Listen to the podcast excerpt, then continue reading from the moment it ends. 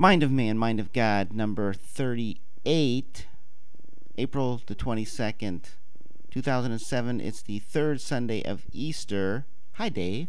Hey, Reiner, how are you? Man, it's been a crazy day. That's great. I could tell that. There's all kinds of activity and people and chaos. Chaos reigns. Chaos reigns. All over the place, but... That's good. So how are you? I'm pretty good. Good. Well, I was up late last night, and so I'm a little tired this morning, but I'm pretty good, yeah. And I worked out, and my arm hurt because I'm an old guy. Where did you work out? I went to the gym, and I started like doing weights, and I haven't done that in about like ever, in my life. No, 6 months or something. And free weights? Yeah, I have. Yeah, the machines and everything felt really good. I said, oh, man, I feel pretty good. The next morning, he's like, oh, crap, man, I just got run over by a rocker. Yeah, okay. I need it. Maybe that's how Peter felt after today's stuff. What do you think? I think he might have, Reiner. I wonder if he was lifting weights, too. Well, he had to lift the weights of all that fish coming in. Fish, yeah. Yeah, so anyways, there was a few cryptic things in these readings for me. Let's see. Now, first, who are the Sanhedrin?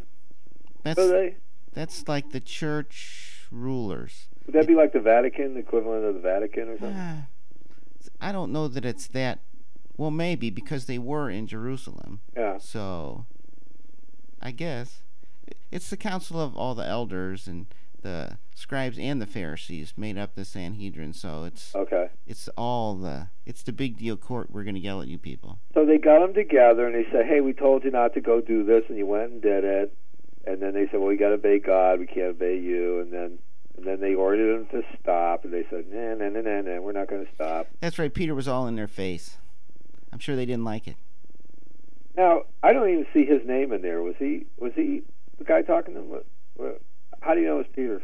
Because this is a continuation of last week's. Oh, okay. All right.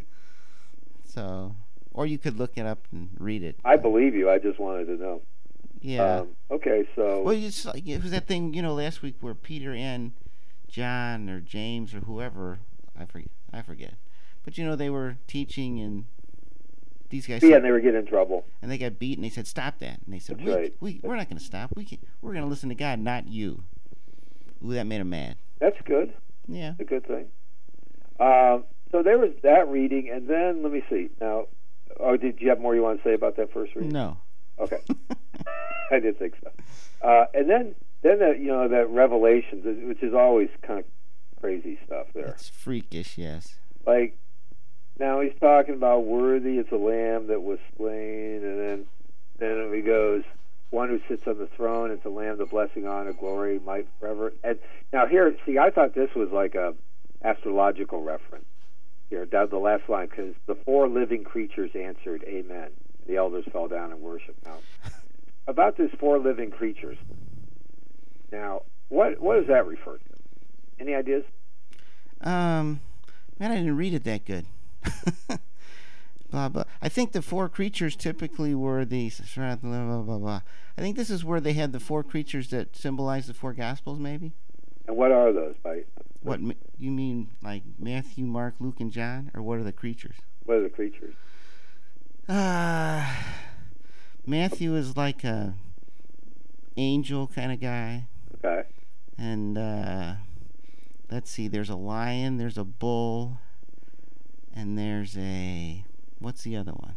Like an eagle? An eagle, yeah. The eagle is John. I think the bull is Luke and something.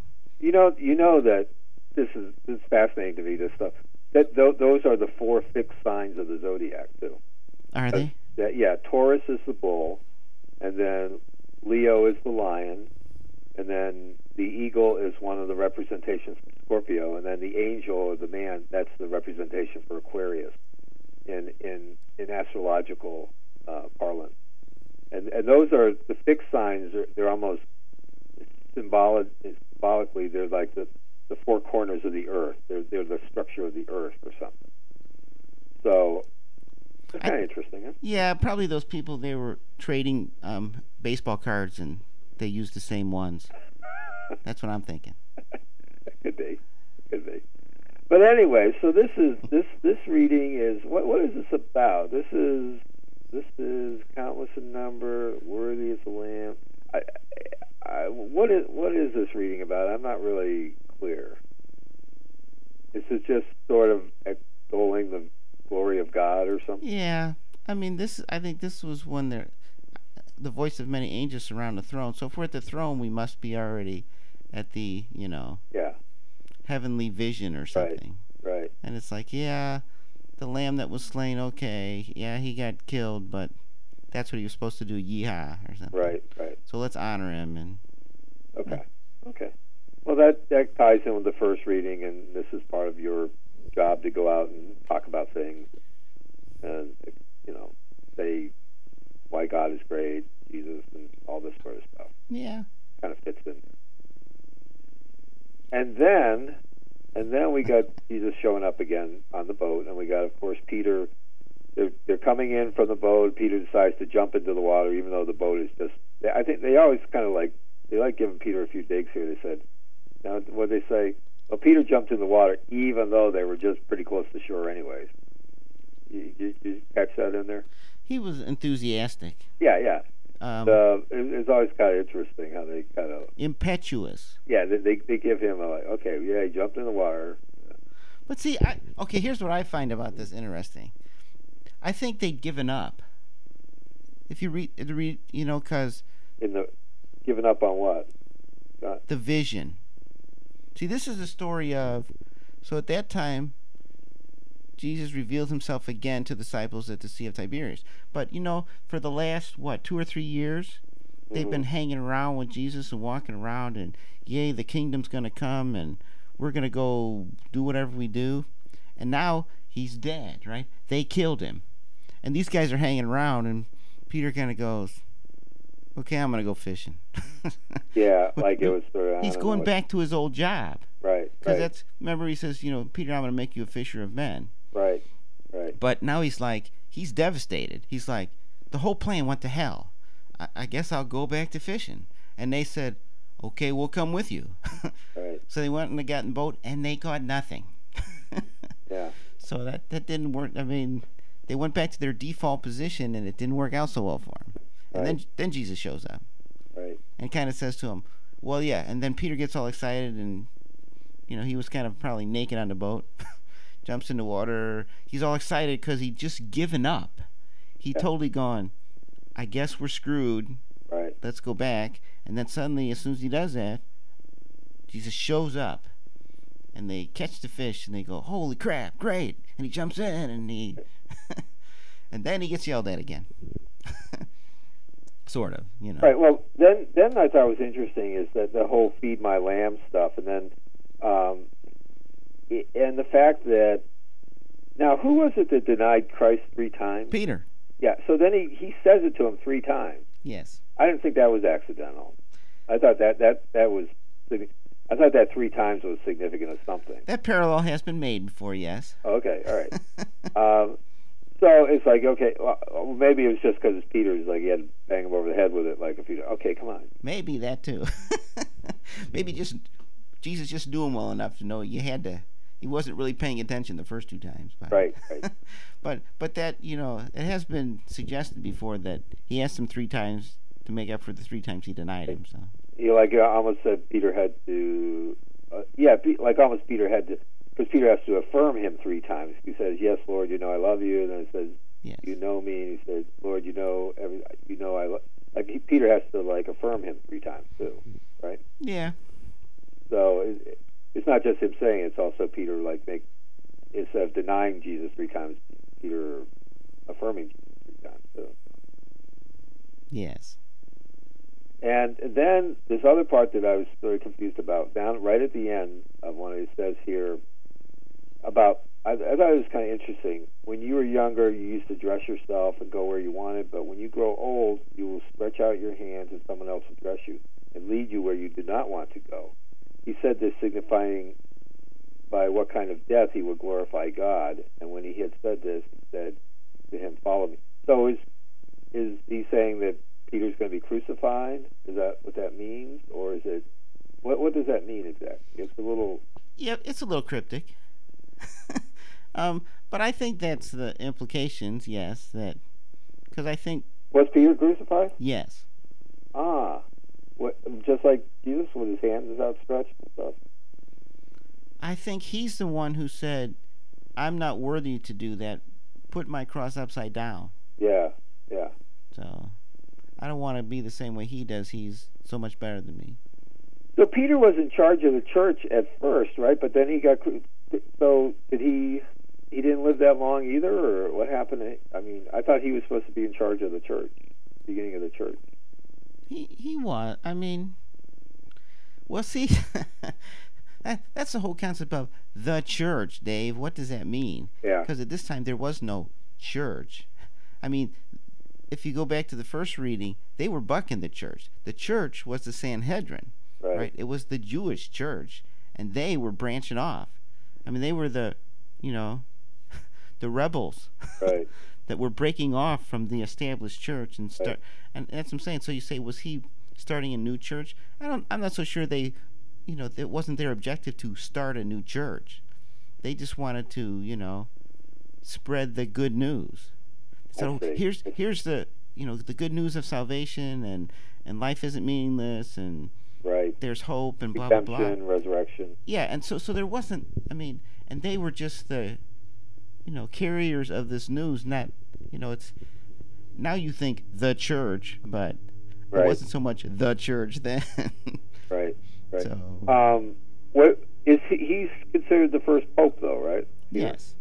Well, that's because in Matthew's gospel, right, Jesus said, yeah, I give you the keys and blah, blah, blah, which you held bound and all that, and I will, you know, you are Peter on this rock, I will build my church. But, you know...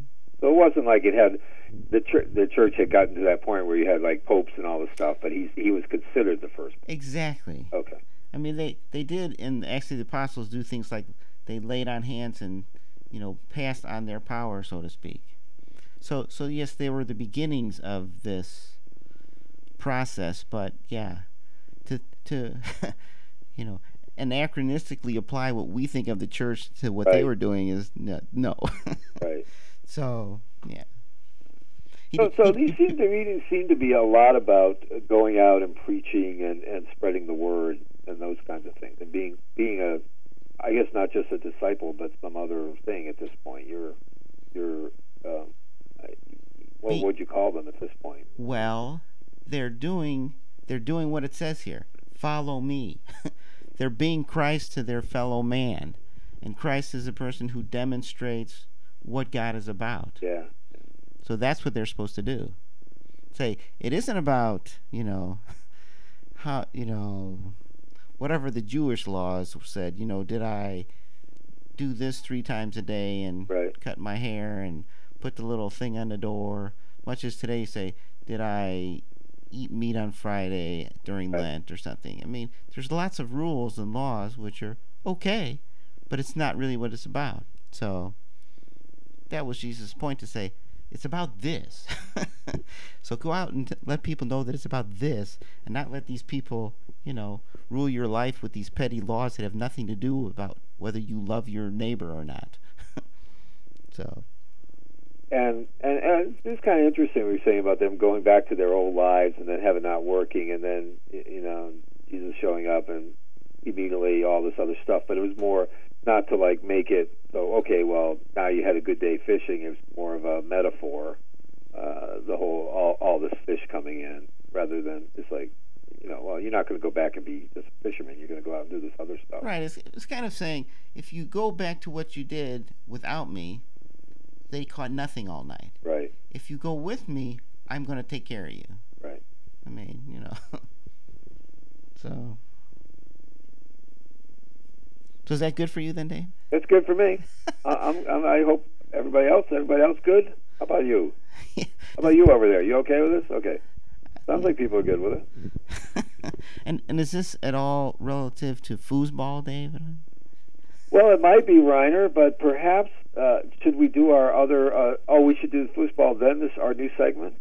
Yes, Dave. You were the closing segment. Was the it's concept. The closing segment? Okay. The foosball is an intimate part of our.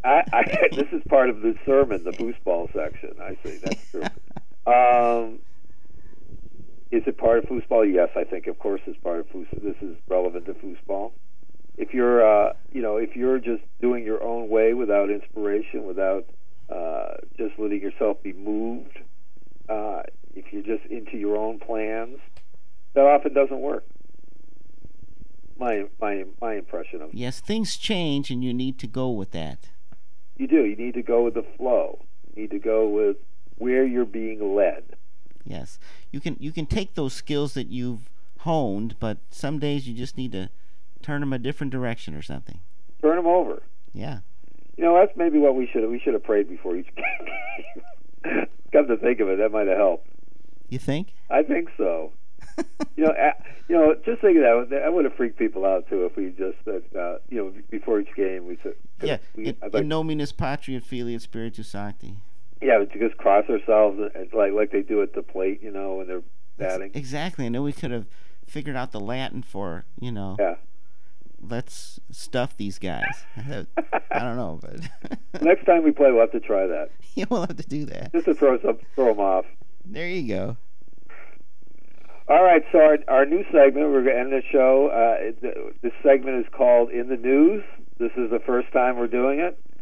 And I don't know, maybe we'll switch off. Maybe next week Reiner will do one, or do his own version, but that's what it's called. What do you got, Dave? What do I got? Okay, I'm gonna speak to some issues that were in the news this week and just say a few comments on them. All right? Sure. Okay. This week we witnessed injustice at the highest level in the killings at Virginia Tech and NASA. Lives were taken for no reason by obviously disturbed and distraught individuals.